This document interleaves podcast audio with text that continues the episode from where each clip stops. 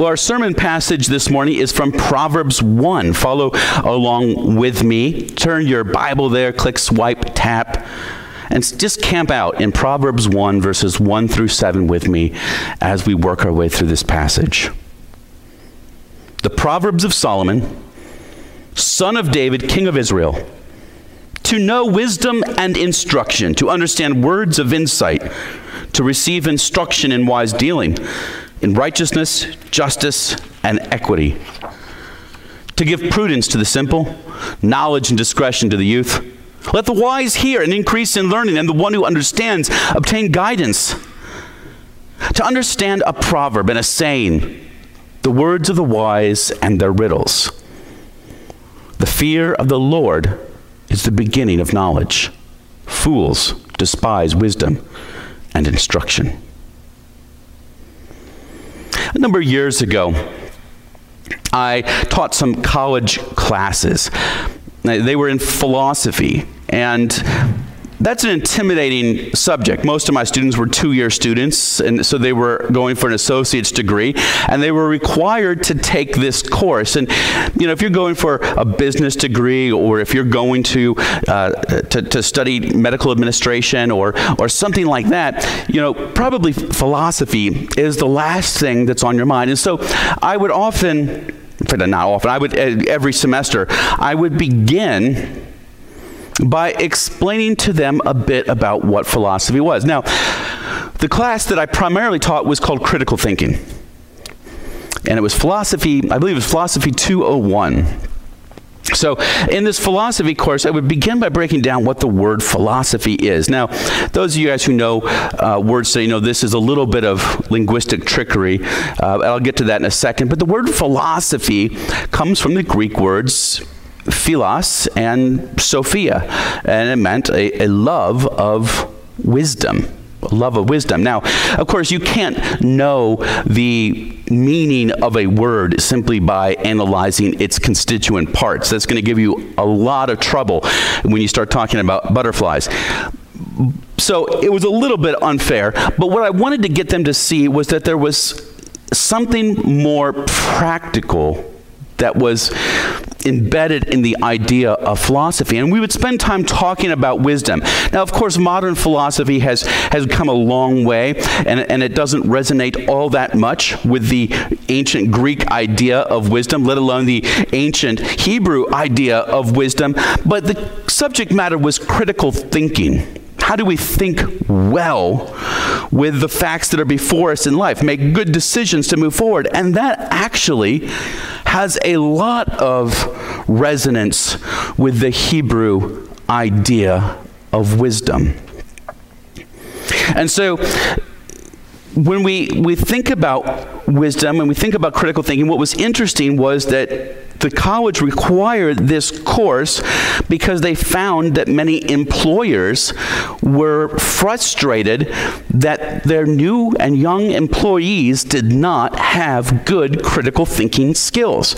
And so the college's thought was to prepare these students better for the the world out there, the, the business world or the uh, professional world, whatever field they might go into, let's teach them basic critical thinking skills it's kind of strange to think about that basic critical thinking skills are not something that's common. There is a significant lack of wisdom. Well, this morning we are beginning a series in the book of Proverbs. It's one of two series that are going to kind of weave back and forth over the summer. We're in Proverbs chapter 1, verses 1 through 7. And we're going to look at the first nine chapters of the book of Proverbs this summer, which form sort of an introduction to the book. Usually, when you think of Proverbs, what you're thinking about is the material in chapters 10 through the end. The first nine chapters are a very long prologue to that material. And understanding this material will help you to understand those individual proverbs that come up in the rest of the book. So that's what we're going to be doing over the next several weeks. As we look at Proverbs 1, verses 1 through 7, we see a passage that teaches us the essential nature of biblical wisdom. This passage teaches the essential nature of biblical wisdom. And we're going to see how it unpacks that by looking at the contents, the purpose, and the foundation of this book. The contents, purpose, and foundation of this book. Let's look at the contents. The book begins the Proverbs of Solomon, son of David, king of Israel. Now, that statement is key to the contents of the book. Let's look at the stated author, Solomon, who wrote most of the contents of this book. I say most of the contents because the last two chapters um, have different authors. Chapter 30 is attributed to Agur, son of Jakeh, and chapter 31 is attributed to King Lemuel. Now, we don't know who those men were, and it could be that Solomon collected their writings himself and incorporated them into the work.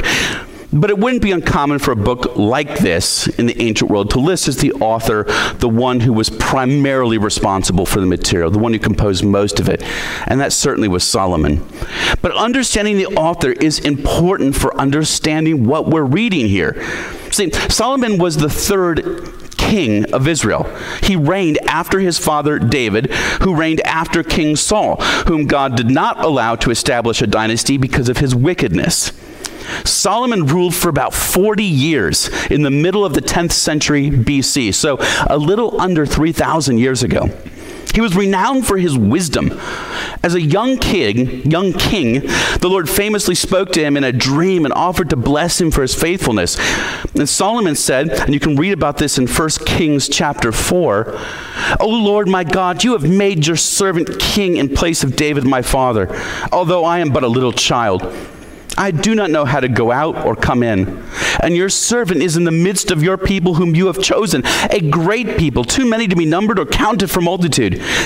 Give your servant, therefore, an understanding mind to govern your people, that I may discern between good and evil. For who is able to govern this, your great people?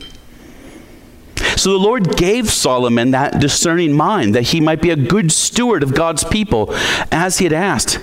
He was so well known for his wisdom that dignitaries and royals across the ancient Near East sought him out. And he used that wisdom to prosper the nation of Israel tremendously, to say nothing of how much he prospered himself. Now, archaeological findings have taught us that wisdom literature, like the book of Proverbs, was common in the ancient world from long before Solomon's day. In particular, we have examples of other kings recording their acquired wisdom for the benefit of the sons who would rule after them. So, as we read the book of Proverbs, we see these repeated references to my son or my sons. The Proverbs is different in two key ways, and these two differences help us to understand and apply the book. First, Based on the custom of other kings, we might have expected Solomon to address this book to his firstborn son, Rehoboam. But he doesn't do that. By leaving the references to a son generic, the flavor of the book becomes much more egalitarian. Anyone can pick up this book and apply it. It's not merely meant for king's sons.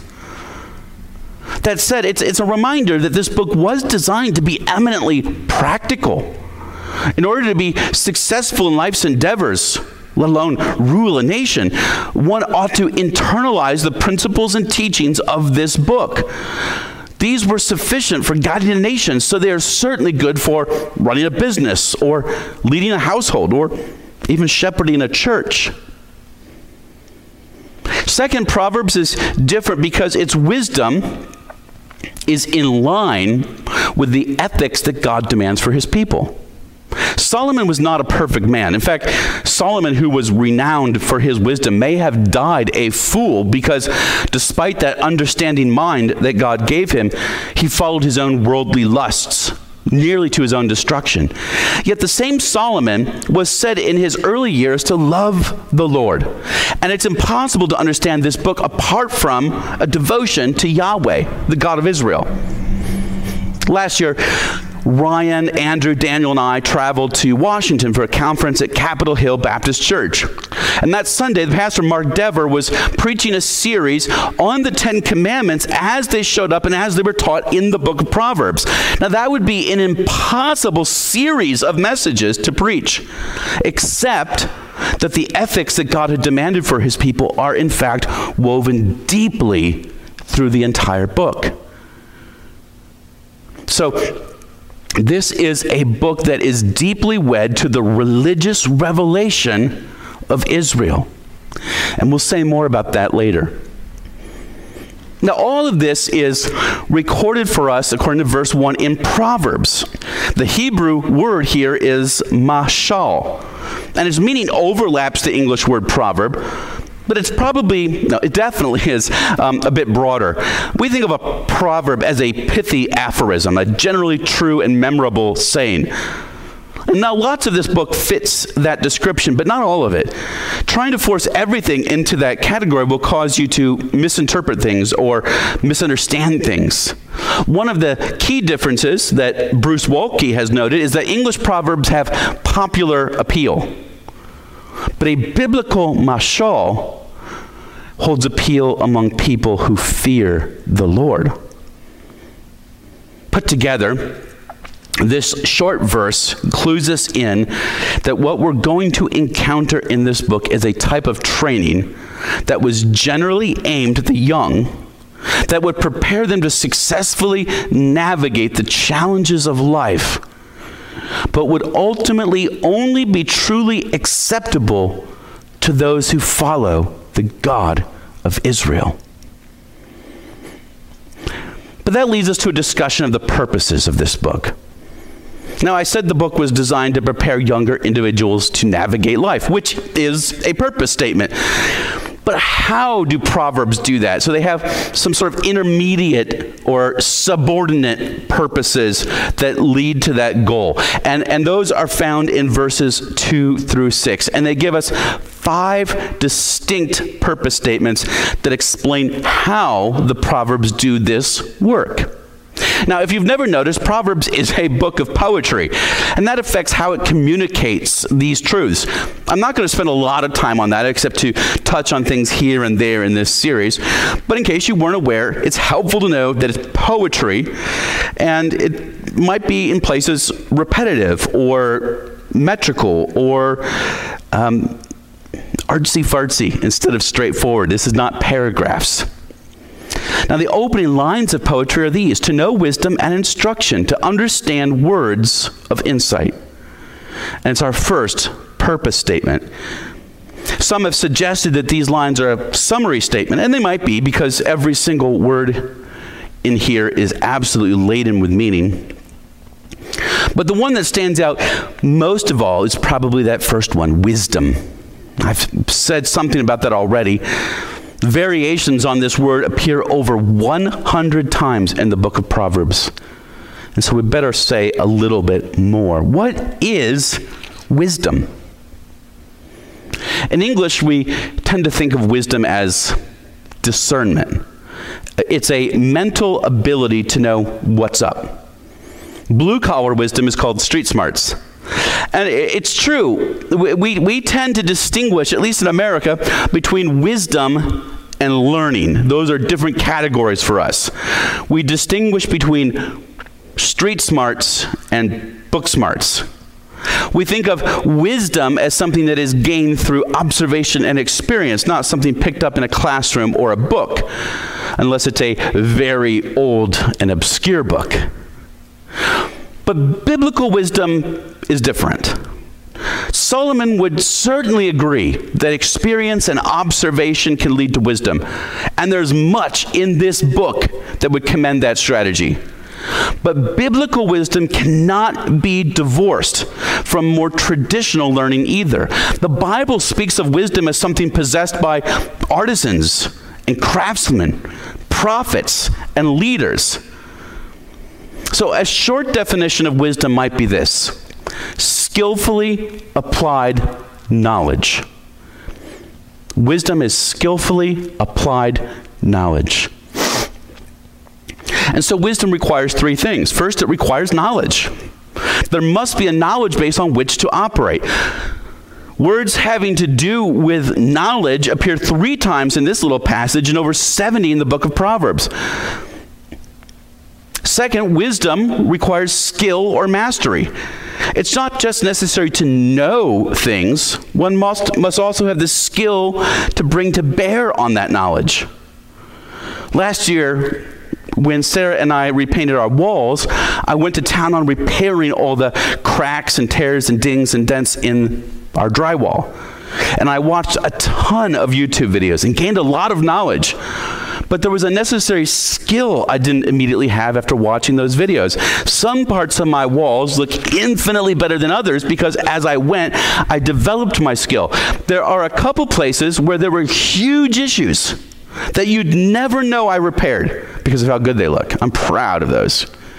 There are other parts that bother me almost every day because I know they're there and my skill wasn't quite up to par. So there is a difference between knowledge and skill, and we need both. But here's the third thing that biblical wisdom requires it's application. Biblical wisdom does not merely exist in the head. the idea of a wise man sitting on his porch dispensing aphorisms to the young men who walk by just isn't the biblical picture of wisdom. And that's, by the way, why Solomon, despite, despite having an understanding mind and clearly great skill, lived out most of his last years as a fool. He did not skillfully apply his knowledge to his circumstances, but allowed the pleasures and cares of this world to rule over him. Likewise, you can be greatly skilled or highly knowledgeable or both and still be a fool if you fail to apply these resources to your life. Wisdom is ultimately about successful living. It won't necessarily be successful in the ways the world appreciates, although sometimes it is for reasons the world does not understand, but it is living that is successful in the eyes of God. This is a key reason why wisdom is to be developed in the young. If you set out on a wise path in your youth, it can reap a bounty down the road. If you walk the path of a fool early on, well, it still behooves you to gain wisdom, but you certainly won't have the same advantages.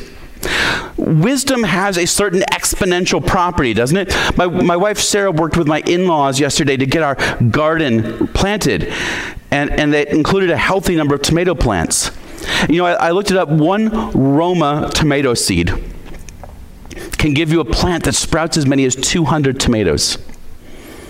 And each of those tomatoes might have 30 seeds. That's 6,000 seeds. Now, if you successfully planted each of those 6,000 seeds, the next year you'd have 36 million. And the next year, 216 billion. And the next year, 1.296 quadrillion. Uh, now, of course, not every plant is that healthy and not every seed grows. Life isn't perfect like that. But wisdom gives you a lot of opportunities for godly success. So, the goal of these proverbs is to know this wisdom, but also instruction. Also, instruction, it says. This isn't the instruction of a classroom, but it's the instruction of correction. One of the goals of this book is to be a disciplinary correction on your life. None of this None of us like correction. We don't like to hear we're on the wrong path. But let me suggest that this should be taken as an encouragement. You see, the fact that this book has a corrective function means that it's not too late. If you've made mistakes in your life, you don't need to throw in the towel and give up. You can receive correction and move on. Although discipline can be painful, it ultimately means that there is hope.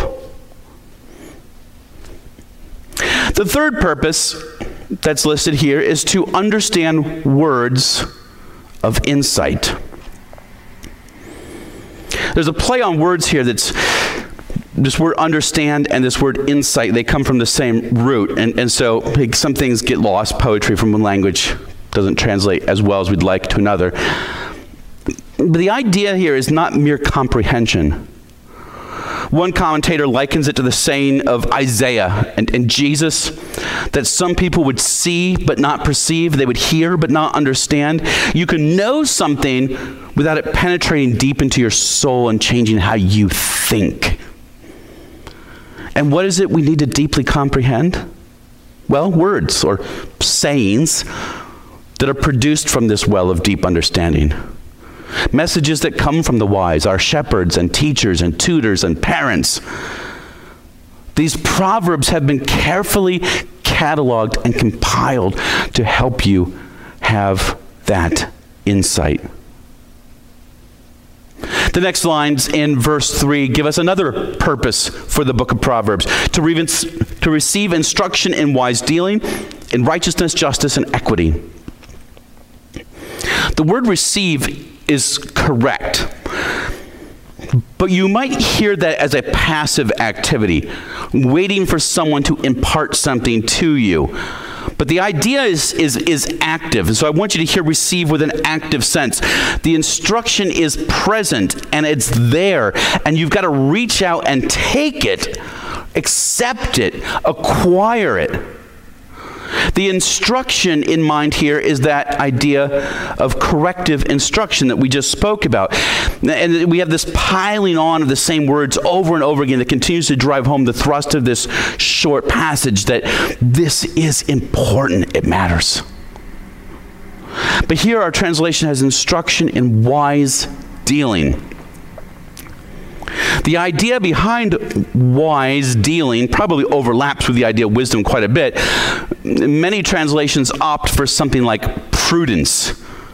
The idea is like a careful consideration of one's dealings.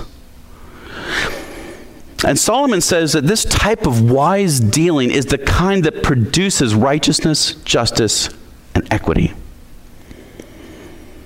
Here we see that wisdom, the goal of Proverbs is highly ethical. Righteousness and justice and equity in this context probably have a lot of overlap, being un- upright and unwaveringly fair in all of your dealings before God and man. Now, this does not come naturally, it has to be acquired. Our world believes, have you noticed that our, our world believes that what matters is that our intentions are true. He means well. Her heart was in the right place. It's thought that if we mean well, our actions are of secondary consequence. But here's the trouble with that people get hurt by good intentions, they get burned by your good thoughts. A great deal of evil is done by those who are not acting evilly. And that's a concept that our world struggles with very much. In the last couple weeks, we have been scandalized again by what seems to be another senseless murder of an African American at the hands of uh, a white individual holding some level of power over him. Of course, I speak of the shooting of Ahmaud Arbery. Arbery, a black man, was jogging through Georgia, a Georgia neighborhood in February when two or three white neighbors began to follow him and attempted to get him to stop. They were armed with guns. Arbery apparently did not heed their instructions, and why would he? They weren't officers of the law. They were just a couple of guys with weapons barking orders at him. Eventually, Arbery turns toward the gunmen and seems to engage them. A struggle ensues, and Arbery is shot to death. Before video emerged, which shocked our nation, the story of the gunman was that Arbery was suspicious and fit the description of someone who committed some recent crimes, and so they followed him. And after the video came out, we learned that one of the men worked for the local DA's office. And so the narrative started to unravel, and three men now have been charged with murder. Now, personally, it is unfathomable to me that race did not play a role in this shooting. But just for a moment, let's give the benefit of the doubt that these men honestly believed that Ahmaud Arbery was a criminal. And they honestly believed that they were trying to protect their neighbors and their neighborhood. And all of this was a tragic action. If that was true, it would not change the fact that a grave and grievous evil still resulted. A man was unjustly condemned to death without trial or even evidence of a crime. Even if we take that extreme position and, and the accused will get their day in court, Ahmaud Arbery did not receive justice and equity that day.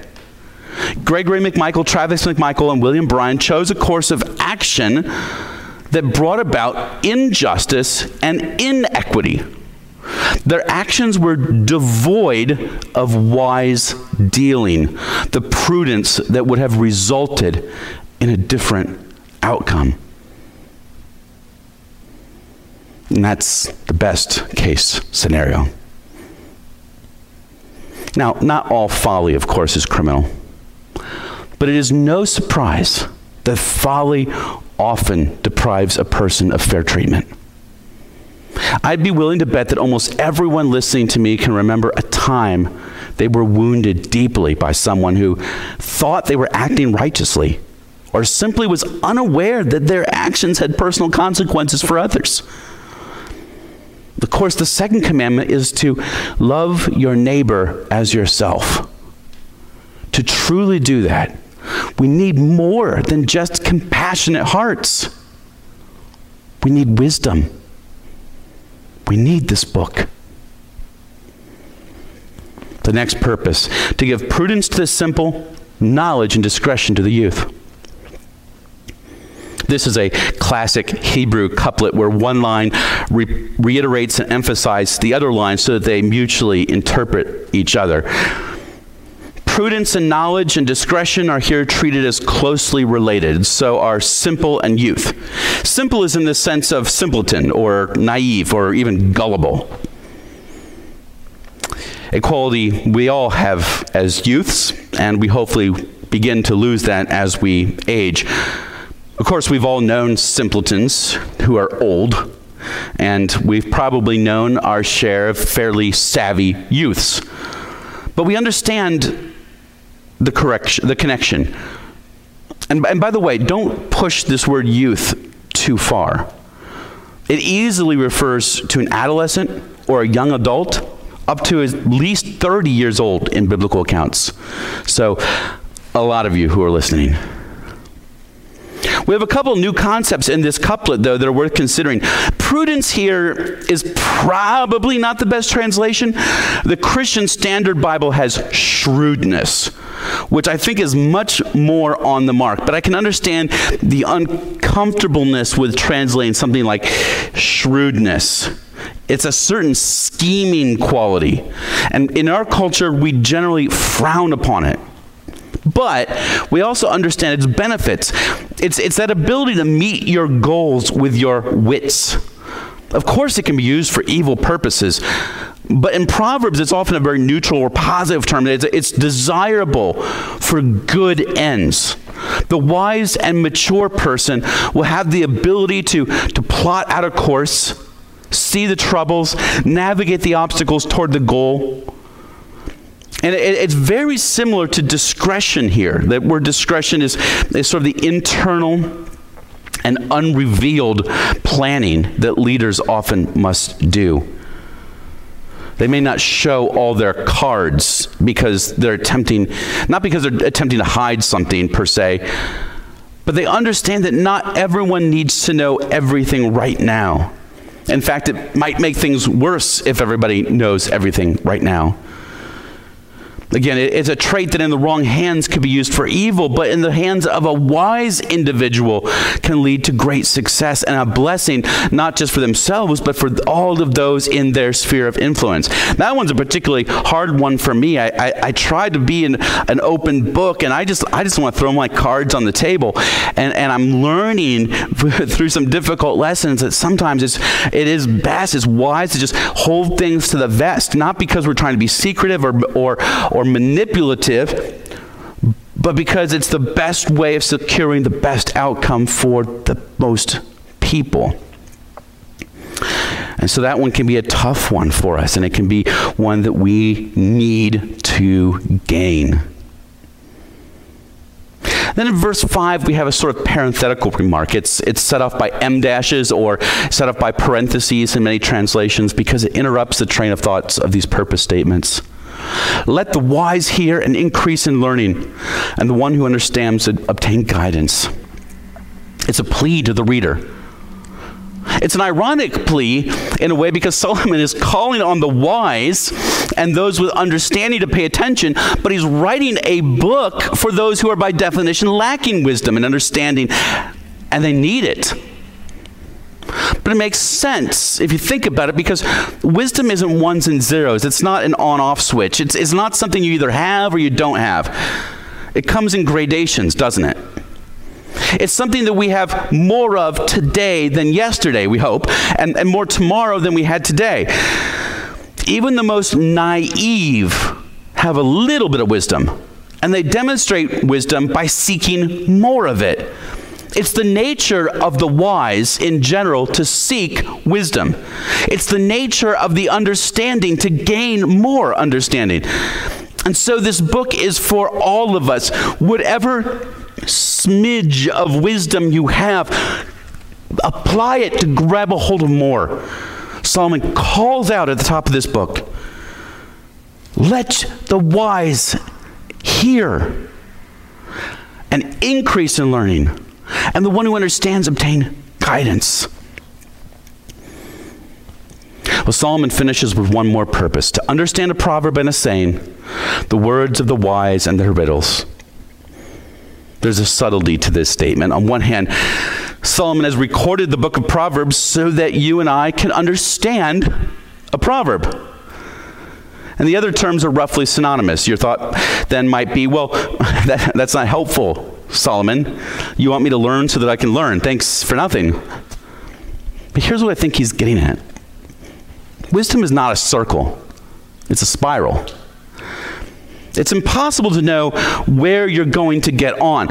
And sometimes getting on the spiral is the hardest part, but the inevitable result of getting into a spiral is that you move closer and closer to the center, the bullseye. A little wisdom leads to greater understanding. And that greater understanding leads to more wisdom. And that leads to more understanding, which leads to more wisdom, and so forth and so on. Solomon isn't trying to exhaust all wisdom in this one book. Instead, he's giving us a platform on which we can acquire even more wisdom and learn from other teachers and other guides along the way. To do that, we need a solid foundation. So these are the five immediate purposes of the book of Proverbs. There's a lot of overlap in them. But this piling on of synonyms and repetition of key ideas serves a powerful function. It's as if across 3,000 years and some 9,600 miles, King Solomon is pleading with me and with you you need wisdom. Do not neglect this, it is your very life. I beg of you, get wisdom. Get wisdom. Finally, we turn to the foundation of this book, and it's summed up this way The fear of the Lord is the beginning of knowledge. Fools despise wisdom and instruction. The fear of the Lord. The fear of Yahweh. What does it mean? Yahweh is God's covenantal name, the name that he revealed to Moses and to the Israelites, his people. the God of creation is specially revealed to his people. He is a speaking God. He's a communicating God who makes himself known. Uh, for this reason, maybe it's no surprise that the fear of the Lord is almost synonymous with the word of the Lord in Psalm 19.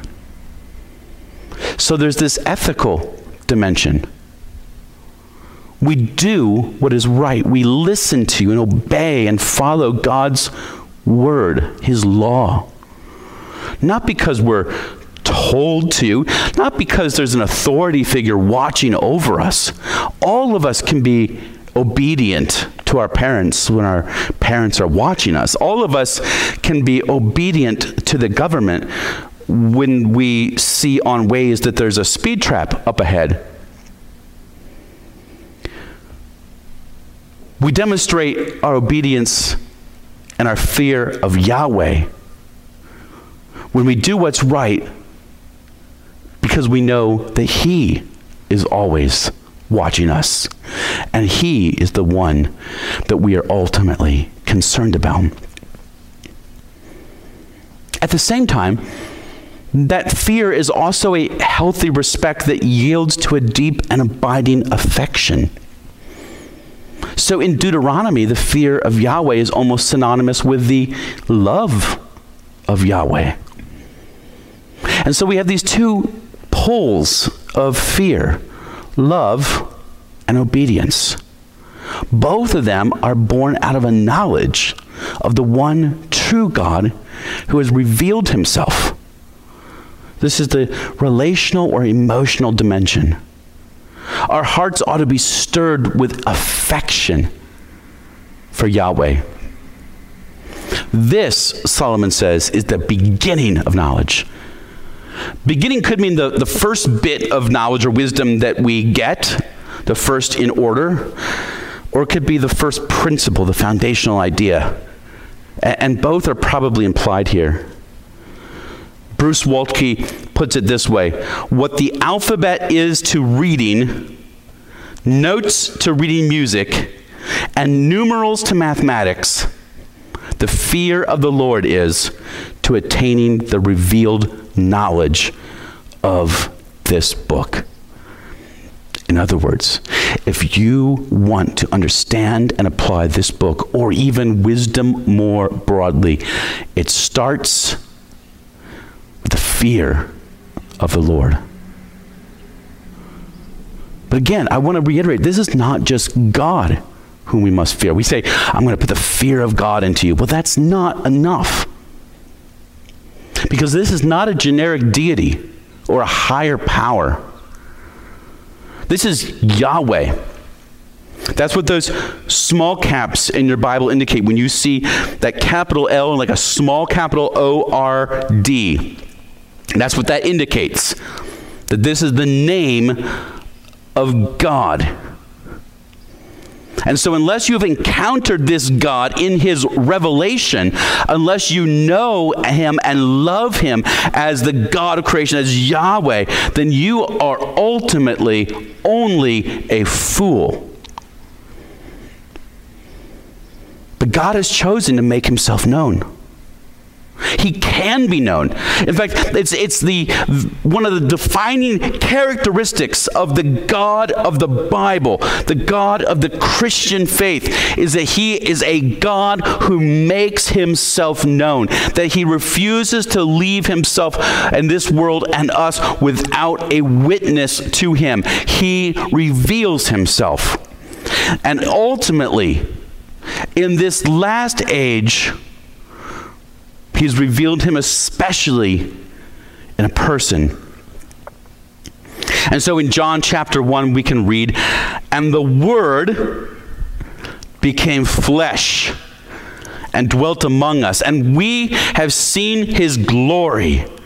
Glory as of the only Son from the Father, full of grace and truth. For from his fullness we have all received grace upon grace. For the law was given through Moses, grace and truth came through Jesus Christ.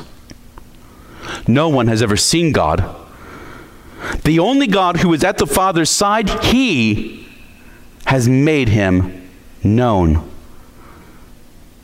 Jesus Christ, the one who is elsewhere called the exact representation of God's being, the image of God. This Jesus Christ has revealed God to us. Though our eyes were darkened because we were dwelling in our own sin, we had turned against God and rebelled against Him. Yet Jesus came. He was God in the flesh. He came and dwelt and lived among us that He might reveal God to us so that we who are in the dark might be enlightened to know who God is and what He is like. And not only that, but Jesus made God known by eliminating that gulf of sin that stood between us and God. These, these wrong things that we all know that we have done that are an infinitely great insult against an infinitely great God. Jesus died on the cross, a perfect person. And so an infinite injustice was done to him